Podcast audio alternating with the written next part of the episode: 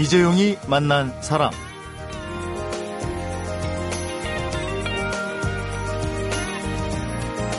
남극과 북극, 그리고 히말라야, 에베레스트, 이 지구 3극점과 7개 대륙 최고봉을 모두 밟았고요. 어드벤처 그랜드 슬램을 세계 최초로 달성을 해서 브리태니커 백과사전에 이름이 올라와 있는 분입니다. 산악인 허용호 대장인데요. 이 정도면 뭐 이룰 거 다 이뤘으니까 도전도 끝인가 했더니 아직도 ING 현재 진행형이라고 합니다. 다섯 번째 에베레스트 정복과 경비행기로 세계 일주를 하는 꿈을 키우고 있다고 합니다. 그래서 오늘 초대를 해서 대체 허영호 대장의 도전은 언제 어디가 끝인지 겨울 혹한보다도 강한 허영호 대장의 도전 정신을 엿보도록 하겠습니다.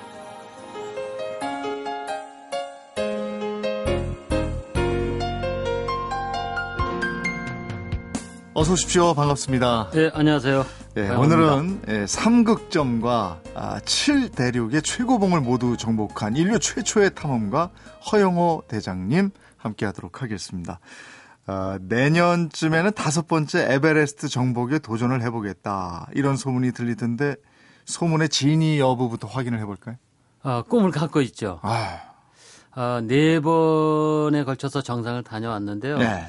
그래서 내년에 꿈을 꾸는 것은 에베레스트 정상에서 텐트 치고 하룻밤 자고 싶어서 지금 마음속에 굉장히 하나 둘 준비하고 있습니다. 아, 그게 가능합니까? 산소도 부족할 텐데. 어, 지금까지 한 사람이 없으니까 네. 사고 날 수도 있죠. 아이고. 참. 엄청 큰 예. 등반사의 대모험이라 보면 되죠. 그게 에베레스트에 네 번째 올랐던 게 언제죠? 어, 이, 어, 1987년. 87, 87, 1987년에 네, 첫 번째 첫 아니에요? 번째 겨울에 예, 예. 올라갔죠. 그리고 아드님하고 올랐던 게 2010년도 그게 네, 네 번째 죠. 네 번째 올라갔습니다. 예. 부자가 에베레스트에 이렇게 같이 오른 것도 세계 최초 아닙니까? 세계 최초입니다. 어. 동시에 같이 올라간 거죠. 그 아드님하고 또 오른 데가 있죠. 어, 몽블랑도 네. 이제 10년 전에 갔다 왔고요. 네. 올 여름에 네. 또 휴가를 내서 같이 몽블랑 또 다녀오고 뭐 네. 엘브르 주봉도 갔다 오고 뭐 상당히 많이 여러 군데 다녔어요. 아드님도 그렇게 좋아해요? 좋아하진 않아요. 그러면 아버지가 막 그냥 가자 이렇게 하는 거예요. 일단 제가 먼저 꼬시죠. 근데 조금 이렇게 어떤 의사가 있어요. 아, 그 훈련이 돼야 되잖아요. 당연히 이제 훈련이 돼야 되고요. 아직 젊으니까요. 네. 기, 본적인 체력은 갖고 있으니까 야. 자기가 마음만 먹으면은 갈 수가 있기 때문에. 어려서부터 산에 많이 데리고 다녔어요? 예, 어렸을 때 에베레스트 간 것이 우리 아들 재석이가 다섯 살 때 갔어요. 야 지금은 몇 살인 거죠? 지금 서른 살이죠. 근데도 계속 아버지하고 같이 산에 오르네요. 이제 해외 원정은 뭐 1년이나 2년 사이에 이제 한두 네. 번 이렇게 이제 가기로 했고요. 네. 국내 산은 뭐, 어, 또 주말에 시간이 나면 같이 산을 오르곤 하죠. 아니, 근데 집에서 가족들이 저, 막 힘들다고 또 위험하다고 안 된다고 막 그러지 않았어요? 당연히 집에선 반대죠. 특히 이제 고산 등반은 사고 위험성이 많이 노출되어 네. 있다 보니까요. 네. 아, 뭐, 걱정이 뭐 한두 가지겠어요? 네. 뭐, 국내산은 문제가 없는데, 네. 하여튼 고산 등반은, 아, 운때도 잘 맞아야 되고, 하여튼 날씨도 잘 맞아야 되고. 글쎄 말이에요. 네. 근데 내년에 에베레스트 정복에 다시 도전을 하겠다. 다섯 번째인데, 네. 정상에서 텐트 치고 한번 잤으면 좋겠다. 이런 말씀까지 하셨는데, 그, 1954년에 태어나셨어요. 예. 내년이면 환갑이신데요. 우리나라 말로 환갑이라 하죠. 네. 근데 이게 체력적으로 체력적으로 지, 금 뭐, 뵙기에는 뭐 단단하신데 가능하겠습니까? 네. 가능하다고 보니까 이제 준비를 하려고 그러고요. 네. 또 인생 60주년이니까 네. 60주년에 아 인생에 뭐를 하나 만들어 볼까. 네. 그래서 이제 또 기왕 등산을 시작했으니까 그 정상에서 모든 등산인들의 꿈들이거든요. 환갑잔치 거기서 하시려고 그러시는 거예요? 가장 높은 곳에 사는 것이 제 희망인데 한번 시도를 해보려고 그럽니다. 아니 근데 남들은 한 번도 못 가는 정상에 이미 여러 차례 오르셨는데 네. 거길 또 가고 싶으신 겁니까? 그러니까 이거는 이제 60주년. 네. 60주년에 어, 캠프를 다섯 개 쳐서 다섯 개 네. 치면 정상이 다섯 번째 캠프가 되거든요. 예. 다른 욕심은 없고 정상에서 하룻밤 잡았으면 하는 그 꿈을 가지고 있습니다. 근데 그 대장님보다도 아내분이 더 대장하신 것 같아요. 내년에 그 에베레스트에 가겠다고 얘기하셨어요? 일단 얘기를 하죠. 예. 예. 그랬더니 아유 그럼 꼭 가서 거기서 60주년 맞으세요 이러셨어요? 아 그렇지는 않죠. 가지 말라 그러죠. 위험하니까 당연히. 예. 네. 아드님하고 같이 갈 계획은 없으신 거고요? 어 우리 아들하고 같이 갈 계획은 당분간 없어요. 네. 이제 3년 전에 다녀왔고 네. 지금 직장인 초년생이니까 아 그렇군요. 아직 예. 이제 시간에 마음의 열을 낼 수가 없습니다. 예. 그 원정을 많이 가시니까 1년으로 따지면 1년에 집에 계신 날짜가 어느 정도나 됩니까? 요즘은 잘 집에 있는 날짜가 많고요. 네. 이제 30대 때. 네, 한창 다니실 때. 네, 그때는 6개월 이상 네. 네, 해외 나가 있죠. 아유, 1년에 반은 나가 계신 거예요? 1년에 반 나가 있죠. 음.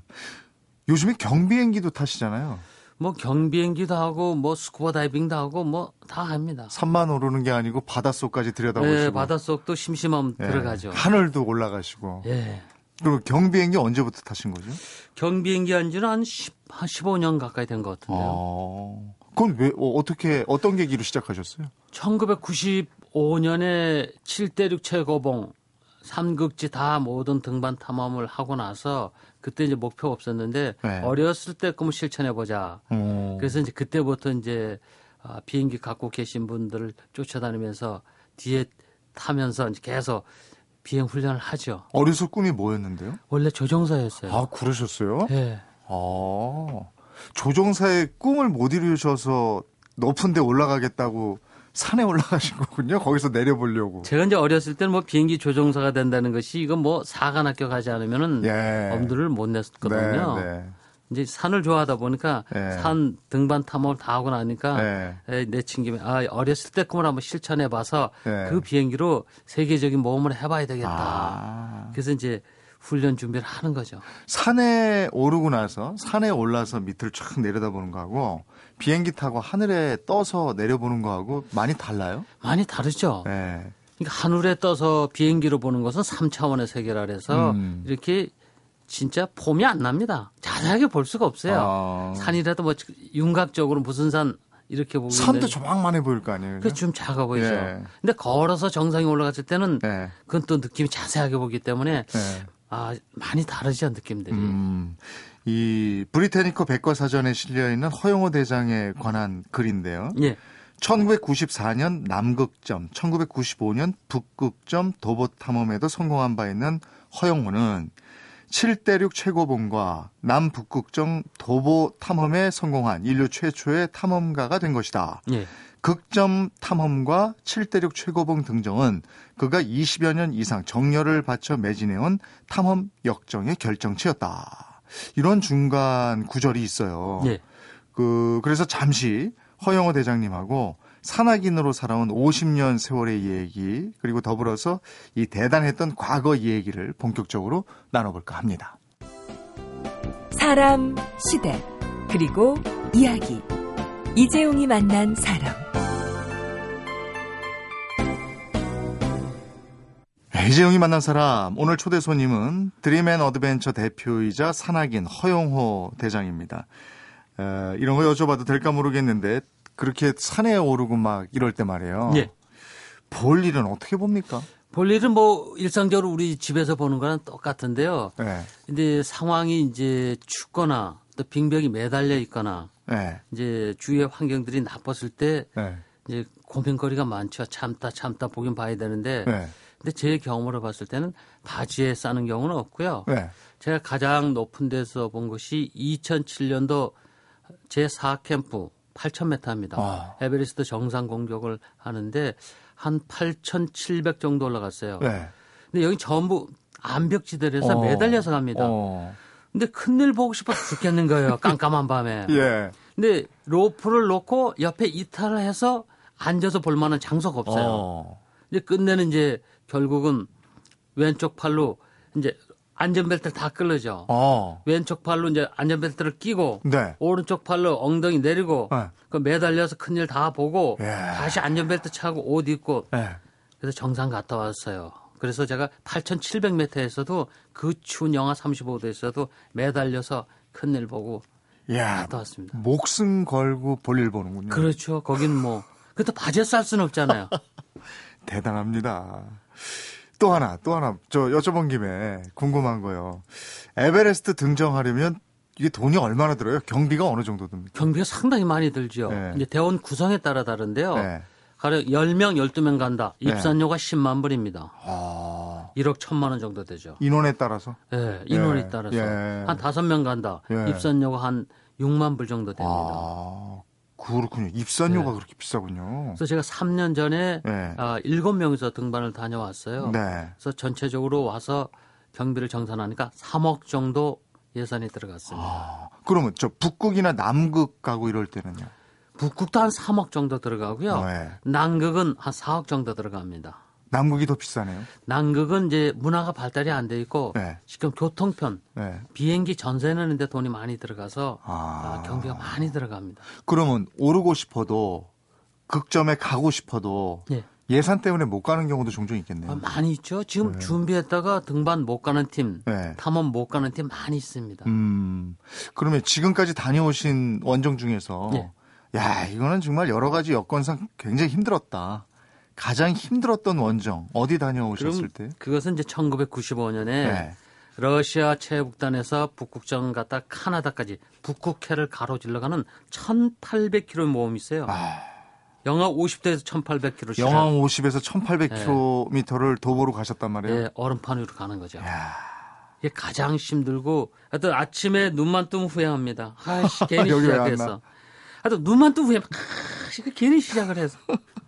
그건 돌아가고 싶을 힘들어요. 거 아니에요.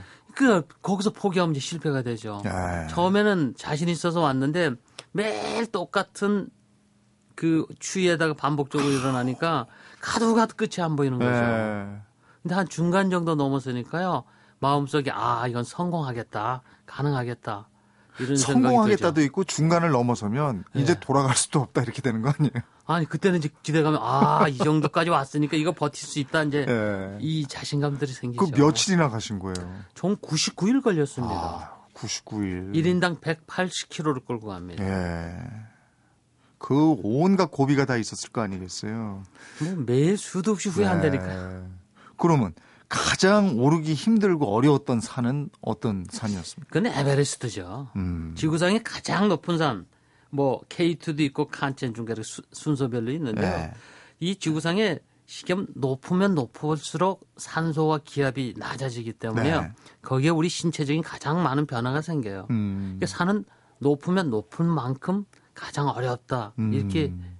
네, 이해하시면 됩니다. 그, 이게 하산 때가 더 어렵다고 그러던데 맞습니까? 맞습니다. 네. 올라갈 때는 보통 뭐 80% 90% 온 체력 정신력을 쏟아서 올라가는데 네. 조심해서 네. 내려올 때는 이제 성공했다는 그런 기분도 있고요. 긴장이 조금 풀리는군요. 그것도 있고 체력을 다 썼기 아. 때문에 네. 올해도 우리 후배들이 또 제4 캠프 에베레스트도 죽었어요. 네. 그꼭그 보니까 하산하다가 일이 많이 생겼 사고가 많이 발생이 네. 됩니다. 산악인으로 살아오시면서 가장 고비였던 시절이 있다면 그게 언제였을까요? 뭐 특별한 고비는 없었던 것 같아요. 음. 제가 뭐 고비라는 것은 이제 등반의 실패. 네. 실패하면 저를 도와주신 분, 스폰서 해주신 분들 있잖아요. 네. 실패하면 가서 어떻게 인사하나. 이게 제일 고민이고요. 예. 뭐산 자체에서 제 인생에서 큰 고비는 없었던 것 같아요. 아니 올해도 이제 그 사고 때문에 예. 그 사망한 일이 있었다 이렇게 지금 말씀하셨잖아요. 예, 예. 근데 산에서 목숨을 잃은 동료들 얘기 들으면 예. 다시는 오르고 싶지 않을 것 같은데 그래도 올라가시더라고요, 들 보면. 그렇죠, 가죠. 네. 아, 그 친구들은 왜 조심 안 했을까? 이제 그 이런 생각이죠. 어. 아, 좀 잘했으면 살아서 올 수 있을 텐데. 음. 이런 생각 하고 있잖아요. 더 신경 많이 써야지 단지 그거고 또 오르는군요. 그렇죠. 또 가죠. 음. 그게 체력도 굉장히 강해야 되고 예. 정신력도 굉장히 강해야 되잖아요. 예.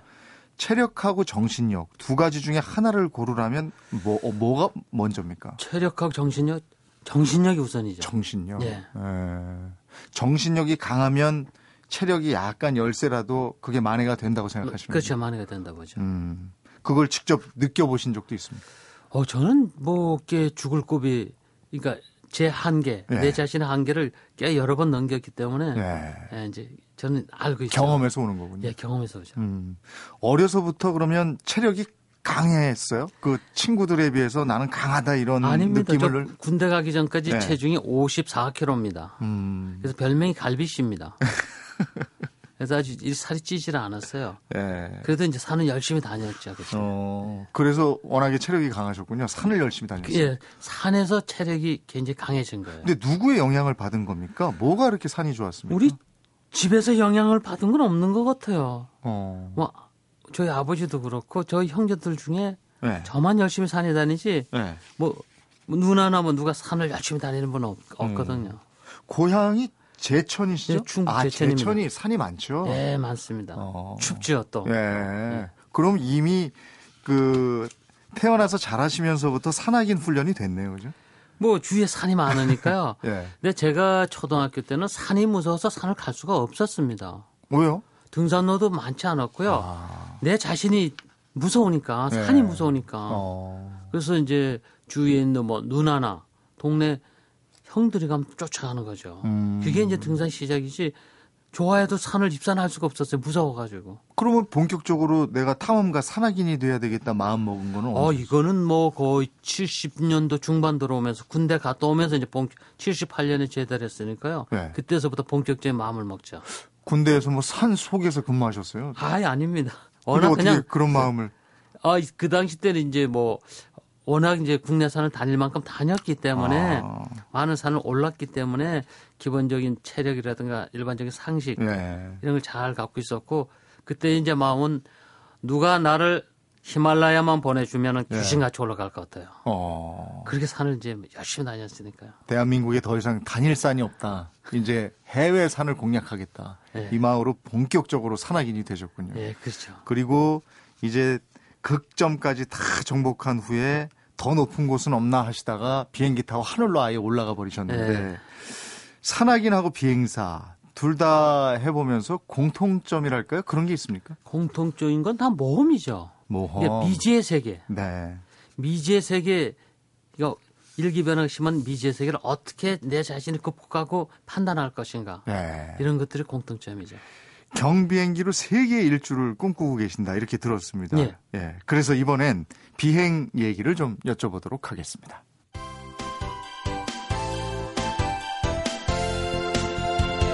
여러분은 지금 이재용 아나운서가 진행하는 이재용이 만난 사람을 듣고 계십니다. 이재용이 만난 사람 오늘은 산악인으로 50년을 살아온 허영호 대장과 함께하고 있습니다. 조종사 자격 자격증이 있죠? 그게 예, 있죠. 예. 예. 그 그거는 언제 따셨어요? 어, 제가 알기로는 1998년인가 딴 것 같은데요. 1998년. 예. 그 그것도 그럼 시험 볼 거 아니에요? 어, 당연히 시험 보죠. 한 번에 딱 되셨어요? 아, 이제 훈련을 비행 훈련하는데 한 3개월 정도 걸리고요. 네. 그다음에 이제 시험을 봐서 네. 이제 면허증을 발급받죠. 바로 됐어요? 네, 바로 됐어요. 한 번에? 네. 어, 그럼 뭐 타고난 조종사의 감각을 가지고 계시네요. 뭐 비행 시간 한 40시간 정도 하면요. 네, 네. 누구나 이렇게 비행 면허를 딸 수가 있어요. 운전 면허 같은 거요? 시, 네, 시험 네, 운전 면허 비슷합니다. 뭐예요? 필기 시험 있고. 그것도 실기 있고. 실기. 네. 실기는 하늘에 교관하고 같이 시, 떠서 예, 가요? 이제 혼자 하는 거죠. 솔로. 아. 단독 비행을 해야만이 이제 네. 아, 비행 허가가 가능하죠. 그러면 저 허 대장님은 뭐에 실패해 본 적이 그렇게 많지는 않으신 것 같아요. 많지는 않습니다. 네. 네. 혹시 가장 내가 인생 살면서 네. 야, 이 실패는 뼈 아팠다. 그리고 이 극복은 힘들었다. 이런 거 있습니까? 1990년도 네. 처음 문화방송과 네. 북극 탐험 갔어요. 네. 그때 실패했습니다. 아... 북이 88도까지 갔는데요. 네. 12시간 걸었는데 네. 뭐 하루에 2km 정도밖에 못 걸어가고 유빙이 떠내려와서 날씨가 너무 유빙. 유빙. 네, 조류가 심하기 예. 때문에 그때 한번 아 이거 내 마음대로 안 되는구나. 예. 네. 그 그때 방송은 나갔잖아요. 예, 나갔죠. 실패하는 게 그대로 네, 방송에 나갔죠. 담겨서 예, 예. 나갔는데 그러면 와서 그 방송을 보면서 다시 한번 마음 아팠겠어요. 그 다시 아프죠. 아 잘했어야 되는데 저게 그래도 그 이듬해가 또 성공을 하죠. 아 그 이듬해 다시 갔군요. 예. 그러니까 실패를 했어도 또 한 번 도전해서 성공을 해내시는 거예요. 예. 비행기도 그랬잖아요. 뭐 비행기도 그런 적이 있죠. 그죠? 제주도 처음 이제 네. 한국 사람으로서 아, 경비행기까지 도전하다가 네. 빠졌죠. 바다에. 아, 바다에 제주도 중간 청산도 앞바다에서 한번 기체가 문제 있어서 이제 빠졌다고 표현을 하시지만 이제, 바다에 추락한 거 아닙니까? 제가 내려 앉았죠. 이제 기체 문제가 있으니까 비행기 아. 문제가 있으니까 안전하게 이제 큰 배 옆에 비상 착륙을 했군요. 어, 비상 착륙을 아. 했죠. 그리고 이제 돌아와서 그 네. 이듬해 네. 내 친구가 에이 다시 또 가자 했어. 7시간 만에 갔다 왔어요. 아니 근데 지금 너무 아무렇지도 않게 얘기하시니까요. 그 북극 실패도 그렇고 네. 비행기인데 하늘에 떠 있다가 네. 기체 이상이 생겼는데 네. 추락의 위기잖아요. 추락하면 이거 생명에도 지장이 있는 건데. 근데 이 경비행기들은 예. 어, 추락 속도가 이렇게 큰 여객기나 이런 것처럼 빠르질 않아요. 그냥 글라이더 한다 그러죠. 예. 자기 속도에 맞춰서 이렇게 글라이더를 해서 예. 바다에 내릴 수가 있기 때문에 음. 뭐큰 충격 없이 이렇게 안전하게 내릴 수가 있습니다. 그러면 그때 이제 그 배 옆으로 불시착을 하셔서 그렇죠. 예. 배 구조가 됐어요. 예, 됐습니다. 예. LNG선 옆으로 제가 예. 가장 큰 배 옆으로 일단 내렸습니다. 하늘에 봐서. 그건 잘하셨네요. 예. 그래서 예. 바로 배가 비행기에 내리니까 배가 예. 가지 않더라고요. 어. 선원들이 왔다 갔다 하더니 이제 예. 제 있는 비행기 옆으로 붙이고 구명 쪽에 또 던져줘서 그거 잡고 올라갔죠. 어, 그거 우리 대한민국 어선, 대한민국 배였어요?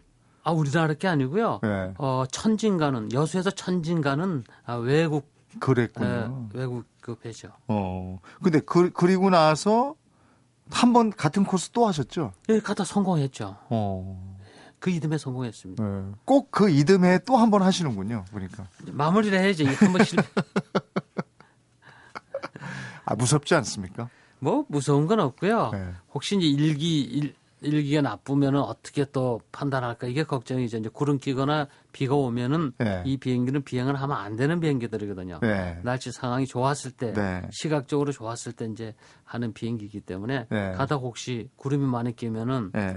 뭐 가다가 실패할 수도 있는 거예요. 돌아와야 음. 되니까요. 사고 나면 안 되기 때문에. 네.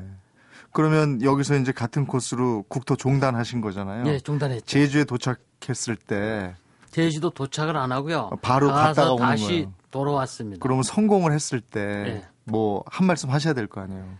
아, 성공했을 때는 네. 대한민국 비행기 역사 이래 네. 가장 작은 비행기로 네. 제주도를 갔다 온 사람이 없죠. 제가 네. 최초로 네. 갔다 오죠. 아, 그 기분이 너무 좋으셨을 것 같은데. 또 한 번의 기록을 남겼습니다. 제 생각은 왜 이걸 안 하나? 비행하시는 분들이 아, 재밌는데 왜 이걸 안 하는지 그런 것들이 있죠. 참. 그 하늘 아래 하늘에서 이렇게 내려다보는 아래 풍경 네. 이게 어땠습니까? 이렇게 국토를 종단하면서 보니 제가 이제 이렇게 국토도 종단하고 횡단도 네. 해봤는데요. 제가 비행하면서 가장 아름다운 곳은 독도였고요. 아. 제주도 성산 일출. 아. 요두 개가 하늘에서 본 모습이 아 굉장히 아름답습니다. 그 하늘에 떠 있는 시간이 어느 정도나 됐었던 거죠? 보통 뭐 오래 떠 있으면 10시간 이상 떠 있습니다. 아. 그러면 10시간이면 어떤 때는 일출 일모를 만나는 장관도 목격을 하시겠네요. 목격을 하죠. 네. 그런데 이 비행기는 네. 일출 일모를 잘 지켜야 됩니다. 이 착륙이. 아, 보여야 되니까. 네. 그래서 음. 이제 비행 허가를 해 주죠. 예. 일출 시간과 일몰 시간에 딱 맞춰서. 음. 이게 보면은 그 하시는 그 일이 그 산도 그렇고 하늘도 그렇고 다 위험한 곳이잖아요. 아, 당연히 위험하죠. 그래서 왜 이렇게 꼭 위험한 곳만 다니느냐고 주변 분들이 그러지 않습니까? 누가 이제 이렇게 얘기를 하면 뭐라고 허 대장님은 답을 아니 할 수 있는데 왜 안 하는지 저는 그게 이해가 안 됩니다. 아 위험한 건 당연히 위험한데요. 네, 네. 근데 나 말고도 누구든지 이런 걸 할 수가 있는데 네. 안 하거든요. 그참 힘든 일이고요. 누가 봐도 위험하잖아요. 위험하죠. 목숨 근데, 걸고 하잖아요. 근데 제가 해보니까 네. 네. 뭐 특별히 위험한 것도 아니고 누구든지 할 수가 있는데 그 범위를 네. 그 세계를 안 간다는 거죠. 정신의 세계를. 네. 가 보니까 된다 이거예요. 네. 그래서 제가 어 경비행기 가지고도 독도 갔다가 네. 또 마라도 갔다가 네. 가거도 갔다가 우리 한반도 땅끝이라는 데 다 돌아오죠. 1,800km를 혼자서 비행하고 갔던 기록도 있습니다. 이게 도전과 탐험 정신이 있어야 이게 가능하잖아요. 그렇죠. 당연히 있어야 되죠. 그러면 도전과 탐험 정신을 가져야 하는 이유에 대해서는 어떤 말씀을 해 주시겠습니까? 궁금한 거 호기심이죠. 호기심. 호기심. 궁금해 죽겠다. 네. 가봐야 되겠다. 가봐야 되겠다 이거지. 아씨 이거 어. 뭐야 이거 한번 가봐야지. 이게 그 호기심이 자꾸만 이렇게 이제 쉽게 하면 아, 공부를 하게 돼요. 네. 이게 그냥 가는 게 아니거든요. 아, 그렇죠. 다 알아봐야죠. 예, 네. 여러 가지를 이제 공부를 해서 판, 내가 판단했을 때, 아. 제 기준으로 판단해, 아, 이건 내 능력, 내가 충분히 혼자 갈 수 있겠다. 아. 이렇게 이제 판단하는 거죠. 아. 도전과 탐험의 대명사처럼 지금 돼 있으시잖아요. 예, 예. 그래서 청소년들에게도 좋은 멘토로 알려져 있는데 예, 청소년들을 만나시면 주로 어떤 얘기를 해주십니까? 할 수 있다 이런 얘기를 하죠. 음. 되게 뭐 이제 우리 청소년들도 뭐 여러 가지 방면을 공부를 하고 있잖아요. 대부분 이제 어 가정을 가진 부모님들한테 가령 애들이 에베레스트 간다. 네. 그거는 아니 안 보낸다 이거예요. 위험하기 위험하기 때문에 위험하다 그러죠. 이렇게 바로. 얘기를 하죠. 네. 근데 저는 보내라 얘기를 합니다. 왜? 그 에베레스트라는 지역을 한번 갔다 오면 이 청소년들이 더 단단해져서 오거든요. 음, 음. 생각이 달라져서 옵니다. 예. 본게 많아지죠. 어. 세상을 넓게 볼 수 있는 기회가 생기는데, 예. 근데 일단 부모님들 위험하다. 예. 이 생각을 먼저 하시거든요. 음. 절대 위험하지 않습니다. 우리 청소년들 가면 잘 헤쳐나가고 고생하면서 어. 엄청 튼튼하게 아주 아, 이렇게 돌아올 수가 있고 너무 어리게 보지 마라. 다, 그렇죠. 다 극복하고 예, 헤쳐나간다. 예, 예. 예. 드림앤 어드벤처 대표로 계시던데요. 어떤 곳입니까? 드림앤 어드벤처. 이건 제 개인 사무실입니다. 아. 저도 이제 소득이 발생이 되면 세금을 내야 되기 때문에 네. 사업자 등록증도 돼 있고요. 네. 여기서 이제 모든 기획, 아. 일이 시작되는 것이죠 서류가. 네. 기획을 해서 마음 먹고 이제 아 시작해야 되겠다. 그럼 해외에도 팩스도 보내고 정보도 네. 얻고 음. 또 아는 친구들한테 또 음. 정보도 만나고 계속 이렇게 이제 하는 것 아. 장소죠. 그러니까 그 대장님한테 수입이 생기면 세무 신고도 하고 해야 되니까 그렇죠. 드림앤 어드벤처 내 사무실이고 네. 에, 세무 신고용. 그렇죠. 그렇군요. 제가 이 드림앤 어드벤처 썼을 때는요. 이 연예인 프로에 드림이라는 게 없었거든요. 아. 그게 얼마 있다니까 뭐한 네. 10년 지나니까 뭐 드림팀 무슨 팀 네. 이게 꿈과 모험인데 네, 꿈과 모험이죠. 네, 네. 이게 연예 팀들 막 드림팀 막 그래서 그 내가 먼저다. 아 당연히 제가 선조죠. 2013년이 이제 열흘도 채 남지 않았습니다. 네. 네, 그래서 허영호 대장님은 2014년에 또 어떤 계획을 가지고 계실까 이게 궁금해지네요. 아 올해 아쉬운 것이 원래 제가 몇 년 전부터 이제 경량 비행기로 세계 일주를 도전하려고 꾸준히 준비를 했어요. 네. 근데 올해도 이제 아쉽게 음. 스폰서를 못 찾았기 때문에 아. 2014년으로 넘어가는데 네. 아, 이게 지금 제가 가장 아. 지금 아쉽고요. 그래서 2014년에는 이제 어, 또 일이 잘 되면은 이 비행기를 또 세계 일주도 하고 네. 원래 이 비행기 가지고 에베레스트를 넘어가려고 그랬거든요. 음, 네. 8,848m도 예. 걸어는 가봤지만 네. 비행기 타고 한번 넘어가려고 그렇게 이제 예. 비행기를 준비해 놨고요. 또 기회가 되면 내년 봄에 에베레스트를 이제 제 인생 60주년으로 예. 한번 재도전해서 다섯 번째 정상에서 자고 싶은 예. 이런 계획을 갖고 있습니다. 2014년에도 참 바쁘시겠네요. 예. 그 지금 가지고 계신 2014년의 계획, 꿈 꼭 이루시길 저희도 기원하겠습니다. 오늘 그 대장님 뵈니까 산 기운에 하늘 기운까지 느껴서요. 저도 길을 받는 듯한 느낌을 가졌습니다. 오늘 함께 해주셔서 고맙습니다. 감사합니다. MBC 라디오 2013년 송년 사행시 시선 집중 시 시간 없다 핑계 말고 선 선물 하나 사들고서 집 집에 일찍 들어가면 중 중년 이후 행복일세 두시 만세. 두. 두만하면 잔소리. 시. 시시콜콜 공감 사연. 만. 만인에게 사랑받는 세. 세계 제일 라디오 MBC 라디오. 심심타파. 심. 심야에 울리는 제야의 종소리에 심. 심장이 두근두근 타. 타종 소리처럼 올 한해도 파. 파이팅 응원해주신 청취자 여러분의 사랑에 감사드립니다. 감사합니다. 감사합니다.